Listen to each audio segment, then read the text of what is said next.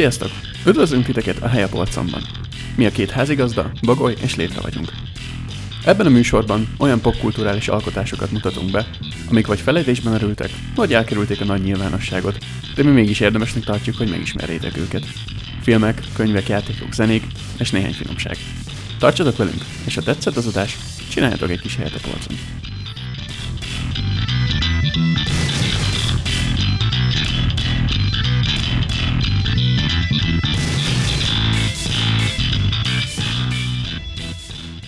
Sziasztok! Ez itt a Hely a Polcon Podcast, nincs itt velem műsorvezető társam létre, én Bagoly vagyok. Sziasztok! Hogy miért nincs itt? Hát mondjuk azt, hogy a szomszédnak kölcsön kellett adjam, mert villanykörtét akart cserélni, de viccet félretéve éppen nyaral, úgyhogy egyedül fogom ezt az adást most csinálni. Úgyhogy olyan témát választottam, ami őt kevésbé érdekli, illetve kevésbé nekivaló. Ez a téma pedig Jack Hill első két filmje, illetve első rövid filmje.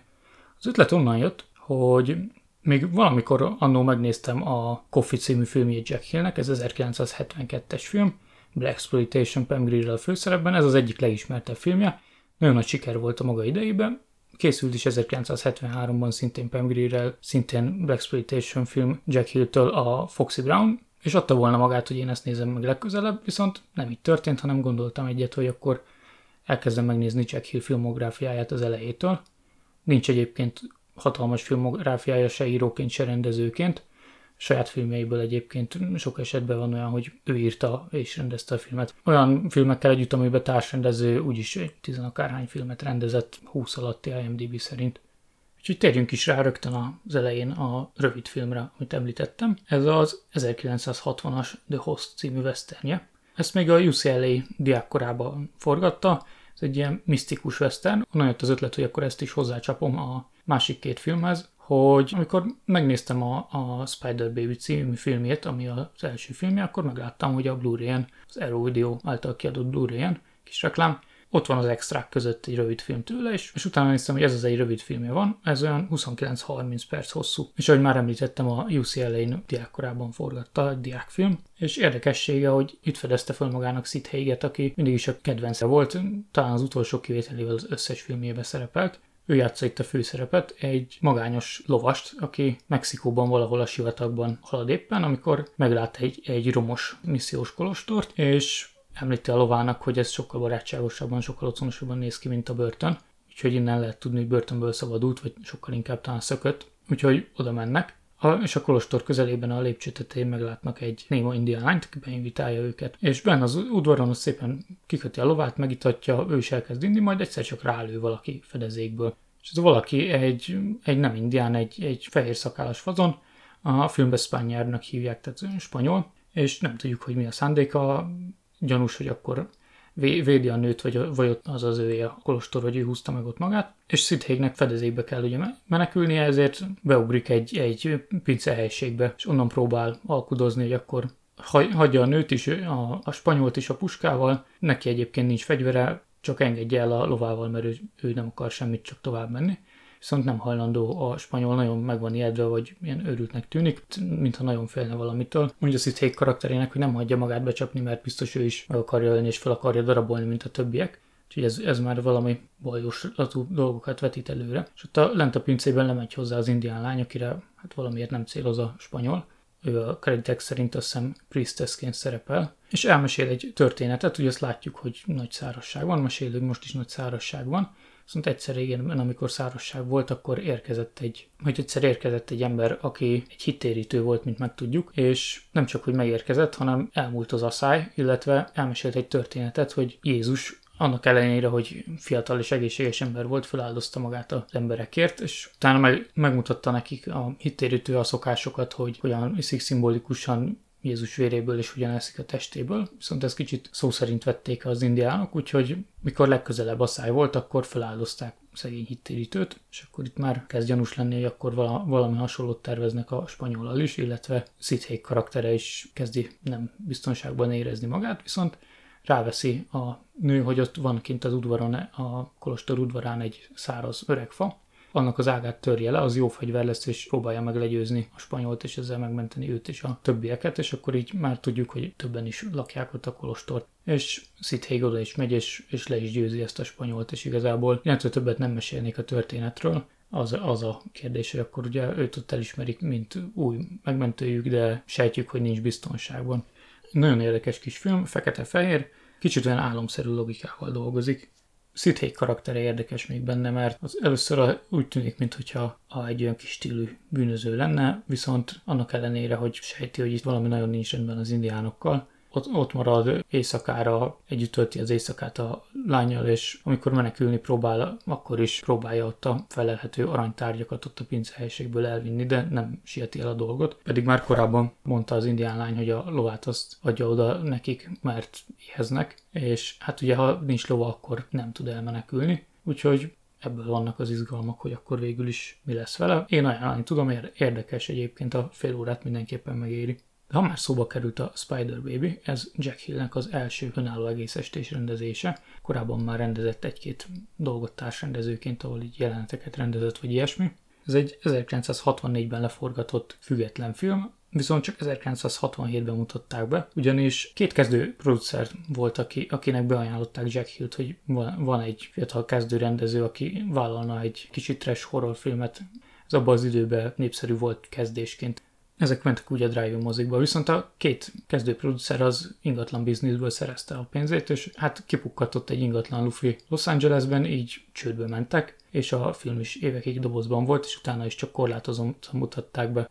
Eredetileg amúgy nem ez volt a címe, eredetileg még a munkacíme is az volt a Cannibal Orgy or the Maddest Story Ever Told volt a címe. Ez sokkal inkább exploitationnek hangzik, mint a későbbi címe a Spider Baby or the Maddest Story Ever Told, de nem csak a Spider baby címnél hangzik sokkal exploitatívabbnak, hanem magánál a filmnél is, mert sokkal inkább egy, egy klasszikusabb értelembe vett horrorfilmről van itt szó, mint egy, mint egy későbbi exploitationről.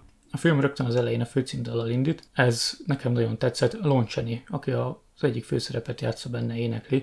Ugye őt, ha valaki ismeri, akkor az a Universalnak a The Wolfman című filmjéből 1941-ből az volt a nagy filmje. Kicsit hasonlóan, mint mondjuk Lugosi Bélának a Dracula, vagy Boris Karloffnak a Frankenstein, csak mondjuk Lugosi Bélánál kevésbé volt rossz karrierje, Boris Karloffnál viszont sokkal rosszabb, tehát ne, nem volt egy, egy fényes karrierje szegény Loncsenének, egyébként ő Loncseni junior, az idősebbik Loncsené az a néma filmes korszakban volt híres színész, a, ő volt az Operaház fantomja, a Notre Dame-i toronyőr és sok egyéb.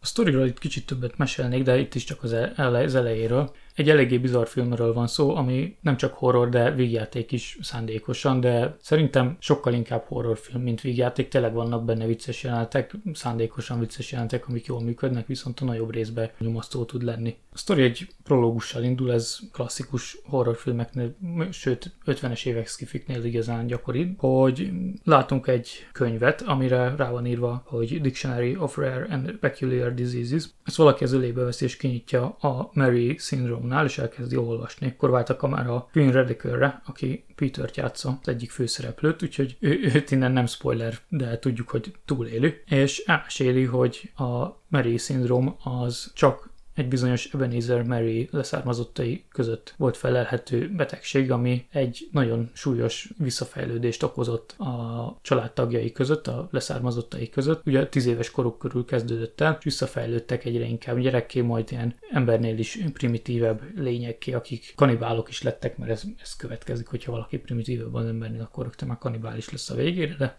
de ez, ez kell a sztorihoz, viszont ezt említi az általa olvasott könyv, hogy sok authority nem ismeri el ennek a létezését, és mondja, hogy tíz éve azon a végzetes napon szerencsére kiírtották ezt a betegséget. És itt, itt jön egy flashback effekt, amikor is meglátunk egy néger postást egy háromkerekű motoron. Azért érdemes kihangsúlyozni néger, mert ő egy híres karakterszínész volt, fekete karakterszínész, Mentem Morland, ezt nem tudtam, csak kiderült az extrák közül, meg kicsit utána olvastam. Ő a 30-as évek végétől a 40-es évek végéig volt nagyon sikeres és szeretett karakterszínész, viszont amikor bejöttek ezek a az emberjogi mozgalmak a 60-as évek elején, akkor Hollywoodban nem kívánatossá vált, mint olyan, fekete szereplő, aki a fekete sztereotípiákat játszotta és azt figurázta és ez, ezért volt sikeres. Itt egyébként erről szó sincs, viszont mivel ő annó egy sztár volt, és akkor is még nagyon szerették, ezért egy cameo igazából ez a jelenet. Ő motorozik egy úton, a, amikor is meglát két gyereket, akik közül egyik a kertkapunk kívül van, a másik a kertkapunk belül,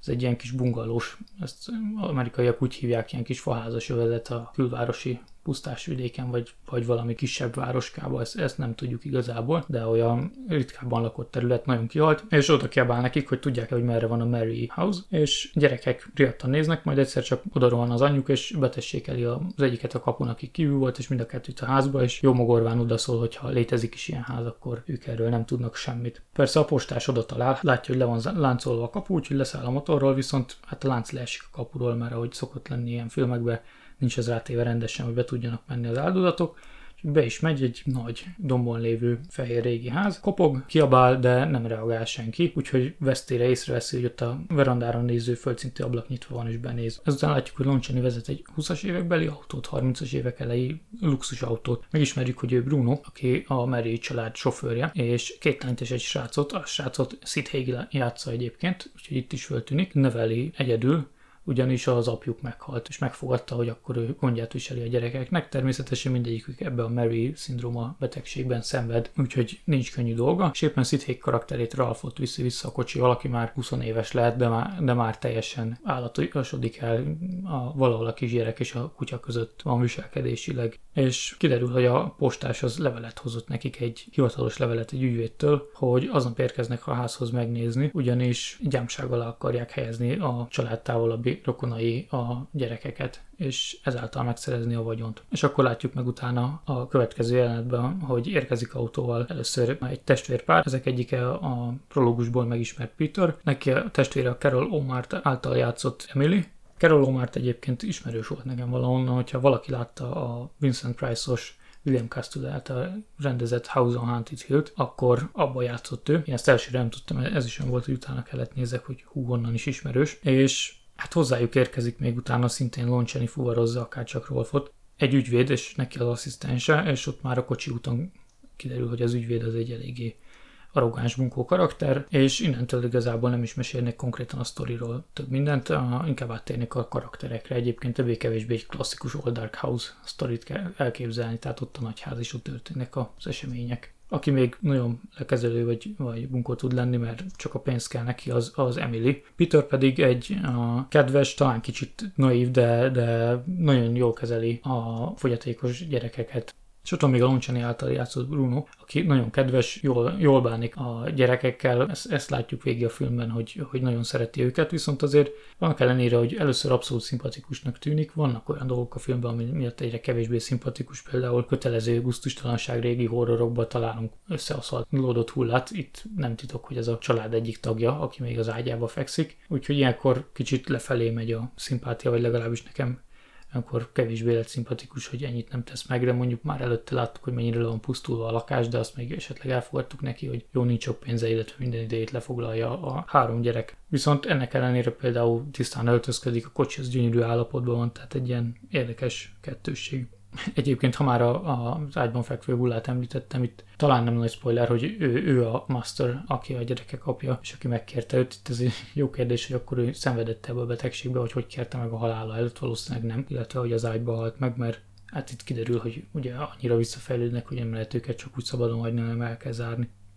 Amit nem tudtam hova tenni a filmbe, hogy ki ugye elmennek megnézni, hogy akkor kinek a gyámságát veszik át, de hogy kijelentik, hogy ott ebédelnek. Itt hiába tiltakozik Bruno, hogy hát nem készültek ebéddel, meg a, az ő ebédjük az nem fog megfelelni, mert például azt mondja, hogy vegetáriánusok nem esznek húst, viszont az ügyvéd és, és Emily főleg ketten, akik hajthatatlanok, hogy ők ott ebédelnek. Úgyhogy mondja Bruno, hogy akkor készítenek valami ebédet, és látjuk egy jelenetben Ralfot, amit kint éppen a kertben kutyát játszik, és ott egy macska. Majd egy következő jelenetben, amikor ülnek az asztalnál, látunk egy ismeretlen eredetű sült állatot, amire Peter mondja naívan, hogy biztos nyúl, nyugodtan egyenek, és meg is kóstolja, és mondja, hogy nagyon finom, illetve egyéb finomságok vannak még ott az asztalon. Nem említettem egyébként még így visszatérve a karakterekhez a két lányt, közülük egyik Elizabeth, másik Virginia. Elizabeth az, aki mindig belerángatja Virginiát a, a rosszba, a gyilkosságba, ilyesmi. Virginia pedig ő, akiről a címet kapta a film, ő a címszereplő, a, a Spider Baby úgymond, de ez, ez így nem hangzik el a filmben, viszont ő az, aki szeret pókokat tartani és pókokkal játszik. És tényleg, ahogy már korábban említettem a filmnek, van sok helyen nagyon jó humora, viszont egy abszolút nagyon bizarr film, tényleg vannak benne hatásosan sötét jelenetek, és, és ez az egész betegség, és hogy nézzük a különböző fogyatékossági szintű gyerekeket, illetve Brunot, hogy próbálja elfedni az egy, egyre rosszabb és rosszabb cselekedeteiket, gyilkosságaikat, ez egy, egy elég bizarr kombinációt ad, mindenképpen megéri megnézni, aki szereti a, a régi horrorokat. Ez is egyébként fekete-fehér film, költségéből is adódóan, és nagyon is kell. És hát nem szeretném elspoilerezni, hogy ki éli túl, meg mi lesz a megoldás, hogy hogy nem jön rájuk a rendőr gyilkosság után, illetve hogyan oldódik meg az, hogy a gyámságot akkor most átveszik-e vagy sem. Még vicces jelenet egyébként, amit így majdnem kifelejtettem, hogy nem csak az, hogy ott akarnak ebédelni, ami persze Emilynek nem tetszik az ebéd, és előhúzza a saját uzsonnáját, hanem konkrétan kijelenti, hogy akkor ők ott is alszanak, és hát végül csak az ügyvéd és Emily alszik ott. Peter és az ügyvéd asszisztense elmennek keresni egy fogadót valahol a környéken, de később látunk egy esti jelenetet, amikor is éppen mennek este fogadót keresni, ugyanis megittak jó sok alkoholt egy helyi kocsmában, és hát már nincs szállásuk, és emiatt kénytelenek ők visszamenni a házba. Például ez zseniális, amikor visszamennek, és részegen jól elszórakoznak a két lányjal. Na és akkor szerintem át is térek így az utolsó filmre a három közül. Ez Jack Hill második önálló nagyjátékfilmje, ugye, ahogy magyar mondja, vagy feature film, ahogy, ahogy az angol. Ahogy a Spider Baby-nél itt is ő volt a, az író és a rendező is. Ez szintén egy, egy fekete-fehér film, ez, ez nem a 60-as évek első feléből, az a 60-as évek második feléből. 67-ben forgatták, 69-ben jelent meg. Később még szerepel lesz nagyobb szerepe is, nem csak a hangulat miatt, hogy fekete-fehér, hanem például vannak benne éjszakai jelenetek, éjszakai autóversenyes jelenetek, amiket abban az időben például a színes technikával nem lehetett volna megcsinálni.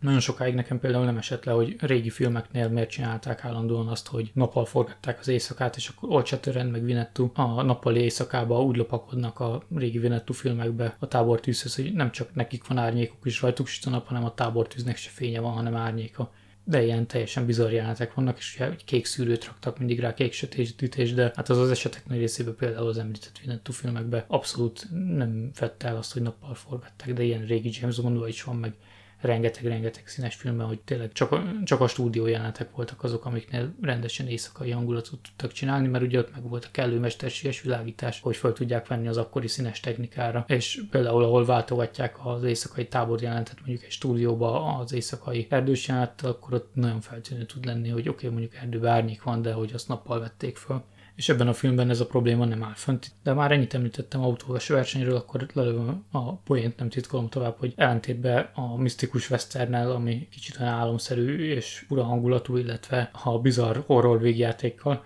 ez egy autóversenyes film, nagyrészt karakterdráma, úgyhogy lényegében mai adásban így többféle dolgot beválogattam, hogy kinek mi tetszik. Ez már talán létrának is tetszene egyébként, sőt biztos vagyok benne, mert szereti az autós témákat de kimarad ebből, majd megnézi. Valószínűleg a Spider Baby-t már nem fogja. Ennek a keletkezése hasonlóan mondjuk a Spider Baby-hez, hogy ott ugye független producerek, Jack Hill első filmje, itt ez is egy sztorit megér, egy rövid sztorit, hogy ez, ez Roger Corman volt a producere, ő Jack hill sokat együtt működött, és mi, tudni kell, hogy ami hozzá köthető, ott mindig nagyon jó sztorik vannak. Rosszak is, meg jók is. Itt, itt az volt, hogy Jack Hill úgy rendezhetett filmet, hogy, hogy az volt a feladat, hogy akkor valami stock car racing picture-t rendezzen, ugye ez a gyári autó, lehet az tuningolva, de hogy nem konkrét versenyautónak épített autókkal történő versenyzés. Viszont Jack Hill művészfilmet szeretett volna rendezni, és akkor mondta neki Roger Corman, hogy legyen benne autóversenyzés mindenképp, azon kívül arról szólhat a film, amiről szeretné. És mivel Jack Hill annyira nem érdekelt az autóversenyzés, azért inkább egy karakterdrámát hozott ki belőle, és egy nagyon jó karakterdráma tényleg a film, viszont rengeteg autós jelenet van természetesen benne, úgyhogy nem kell megijedni. Autóversenyes filmként is nagyon jól működik. A sztori az annyi, hogy van egy először utcai gyorsulási versenyeken versenyző srác, rögtön a főcím alatt így ismerjük meg, meglátjuk, hogy megérkezik Brian Donlevy szépen kiírva nevével, ő, ő az idősebb forma üzletember, aki szponzorálja a versenyzőket, tehát neki dolgoznak a versenyzők, és mindig keres új arcokat, akiken pénzt tud keresni. És megérkezik a fiatal srác, akit Richard Davalos játszik, ő a főszereplő a sztorinak, aki már említettem, hogy szai gyorsulási versenyekkel versenyzik, vagy legalábbis ott azzal kezdődik a film még a főcím alatt, és hát ez balul sül el, a másik autó megcsúszik, belemegy egy házba, őt pedig üldözik a rendőrök, és a következő jelentben már Brian Donlevy karaktere szedik ki őt a rendőrségre, és próbálja befűzni arra, hogy akkor vegyen részt figure eight racingben, ez egy nagyon érdekes dolog, ajánlom mindenkinek, hogy keressen rá. Ennél amerikai dolgot ritkán talál az ember, Konkrétan arról van szó, hogy figure eight, tehát egy 8-as alakú pályán versenyeznek, aminek közepén nem emelkedő van, mint az ilyen gyerekjáték autóversenypályáknál, hanem egy kereszteződés, ahol hát ütköznek rendesen az autók, úgyhogy ez egy roncsderbi-szerűség, de nagyon elvetemült. És látványos egyébként a film ilyen szempontból, és először Richard Davalos karaktere, ő, Rick Bowman a filmben, és nem akar semmit Brian Donlevy karakterétől, akit Grant Willardnak hívnak a filmben. Viszont Willard nem az az ember, aki adja magát, elhívja, nézze meg egy ilyen versenyt, Rick mondja, hogy ő ebbe biztos nem vesz részt, tehát ez, ez abszolút őrültnek kell lenni hozzá, hogy a verseny megnyeri Sid Haig karaktere, aki Hawk Sidney a filmben. Ő, ő egy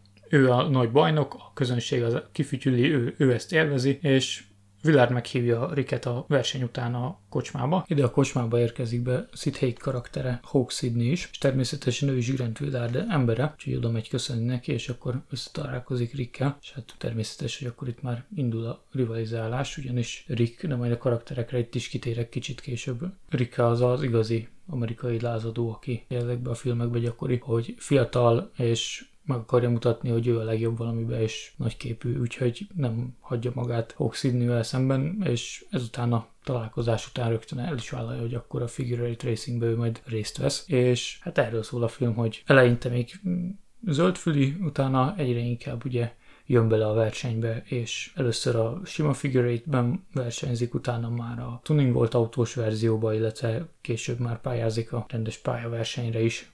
És ahogy említettem korábban, Jackilt ugye nem érdekelték az autó, különösebben az autóversenyzés, ezért karakterdrámára fókuszál a film, és így a versenyekben való elő, előrelépés folyamán ismerjük meg Ricket, hogy ő kicsoda, illetve Hoxidniről is szépen lassan árnyalódik a véleményünk, illetve több karakter van még, akikről majd kicsit mesélek, és így Rick velük való kapcsolatáról szól a film lényegében. Előtte még fontos megjegyezni, ugye már korábban említettem az éjszakai felvételeket, mivel, fekete-fehérbe forgattak, ugye tudtak éjszaka forgatni, és például a figure eight versenyek azok éjszakai jelenetek, és méghozzá nem is a film kedvéért fölvett jelentek, ugyanis ez nagyon kis költségvetési film volt, és az volt nekik, a, azt csinálták, hogy kimentek hat egymás utáni héten a versenyre, és beálltak oda öt kamerával, és fölvették a rendes versenyt, úgyhogy amikor karambol van az igazi karambol, amikor a mentő jön, ott lesz, hogy tényleg megsérült valaki, bízunk a filmkészítők jó ízlésébe, hogy olyat nem vágtak be, de hogy azokból vágták össze, illetve a közeli jelenetekhez szereztek hasonló autókat, vagy konkrétan ugyanazt az típusú autót, és lefestették ugyanolyanra és így, így készültek a jelentek, úgyhogy igazi versenyzős jelentek vannak, nem csak a figure nél hanem a későbbi pályaversenynél is illetve ha már autók meg versenyzés, van benne egy gyönyörű jelent, aminek igazából célja nincs, csak nagyon jól néz ki. Amikor dunbagékkal mennek a amok dűnéken, egy ilyen hétvégi kirándulás igazából, amit ott csinálnak, és csak azt látjuk perceken keresztül, hogy ott élvezik a terepet és mennek velük, az, az nagyon-nagyon jól néz ki, nagyon látványos, és utána este tábort tüzeznek, ami szintén egy esti jelenet. Ott van olyan, amikor félrevonulrik egy másik karakter után, akiről majd mindjárt beszélek, hogy nappali jelenetet használtak éjszakának sötétítéssel, vagy lehet, hogy naplement, ez nekem nappal nappalinak tűnt, de az egy rövid jelenet, gondolom nem akartak kimenni még a homokba éjszaka többször. Ezek általában ilyen nagyon rövid idő alatt leforgatott filmek, úgyhogy itt ezekre is lehet gondolni, de ez semmi nem ront, csak érdekesség, vagy legalábbis nekem föltűnt, lehet más nem is érdekel. Tehát ha már karakterek, ugye említettem Grant Willardot, ő, ő az az igazi, csak a pénz érdekli, kegyetlen üzletember, és fontos szerepe van Rick karakter fejlődésében is. Ugyanis Rick az, az ahogy már mondtam, ez az igazi amerikai lázadó karakter, aki nagyképű, ne, nem az a művelt, nem dolgozó, hanem ilyen csavargó ember inkább. Persze ott, amikor arról van szó, hogy hogyan jusson pénzhez, illetve autóz, akkor elvállalja azt, hogyha nem nyeri meg az első versenyt, amit nem nyer meg, akkor ott hegeszt a roncstelepen, közben a saját autóját bütyköli és ugye ő az, aki a történet középpontjában van, hogy a sikereknek mi az ára. Ugye van Hawk Sidney karaktere, ő elsőre nagyon nem szimpatikus ilyen. Hát a, amelyik filmekben láttam Sid ott sokszor ilyen karaktert játszik. Az állandó győztese a Figure a közönsége, ahogy mondtam, ugye utája. És egyszer van egy olyan amikor egy vadonatúj kocsival érkezik meg a versenyre, ugyanis neki az a mottoja, hogy középen a kereszteződésbe ő nem fékez, mindenki térjen ki előre, és kijelenti előre, hogy nagyon nagy baja lesz annak, aki azt a kocsit összetöri, azzal fog versenyezni és természetesen főhősünk Rick ezt kihívásnak veszi, és, és teljesíti is a kihívást, ugyanis egy ügyes mozdulattal eléri azt, hogy Hawk úgy kanyarodjon, hogy fölborul és fejre az autóval, cserébe Hawk, mikor Rick részegen megy az autójával, és utána megy részegen megállítja, és megveri és szétveri az autóját, úgyhogy nem egy szimpatikus karakter. Ráadásul ott az autóban Rick nem is egyedül van, ül még mellette Jolene, akit Beverly Washburn játszik, aki a Spider Baby-ben is föltűnt, mint Elizabeth. Itt ő, ő úgymond a love interest Rick számára, és, és ismeri Hawk is, úgyhogy egy elég felelőtlen vadállatot. Viszont később meglepő, amikor így győz versenyen, akkor gratulál neki, és, és bocsánatot kér, és meghívja egy sörre, és akkor kibékülnek, tehát kiderül, hogy neki is van lelke, annak ellenére, hogy milyen nagy képű, meg ilyesmi.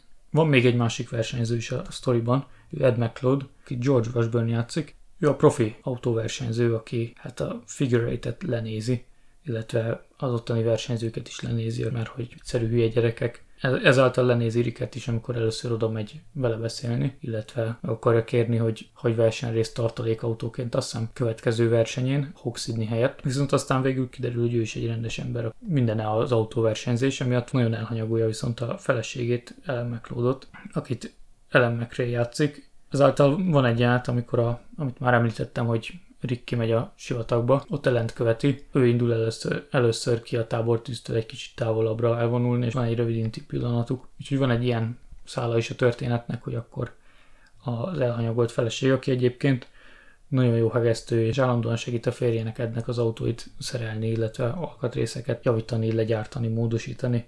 Egyébként az elejéről kimaradt az, hogy a filmnek nem Pit Stop volt eredetileg a címe, hanem The Winner, viszont a Universalnak jelent meg Winning címen egy filmje abban az időben, szintén 69-ben, úgyhogy történt itt is egy címcsere, mint a Spider Baby esetén. Viszont nincs Pit Stop egyáltalán a, a filmben, tehát nem találó a cím, még a The Winner az, az egy nagyon találó a főszereplő karakterére értve.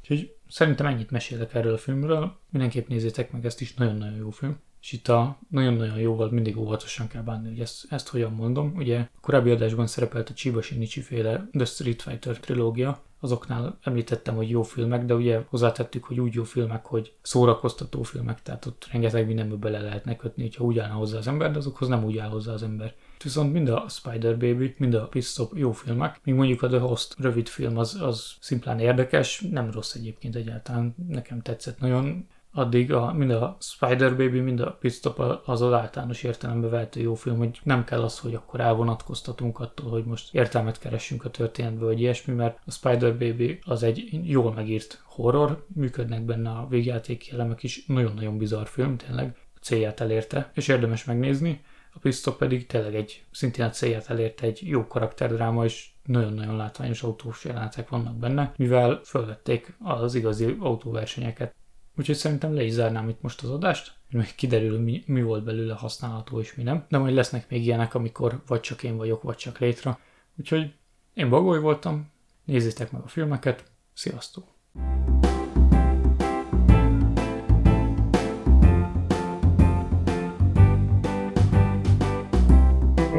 A podcastünket megtaláljátok a Helyapolcon YouTube csatornán, a Soundcloudon és a Spotify-on is.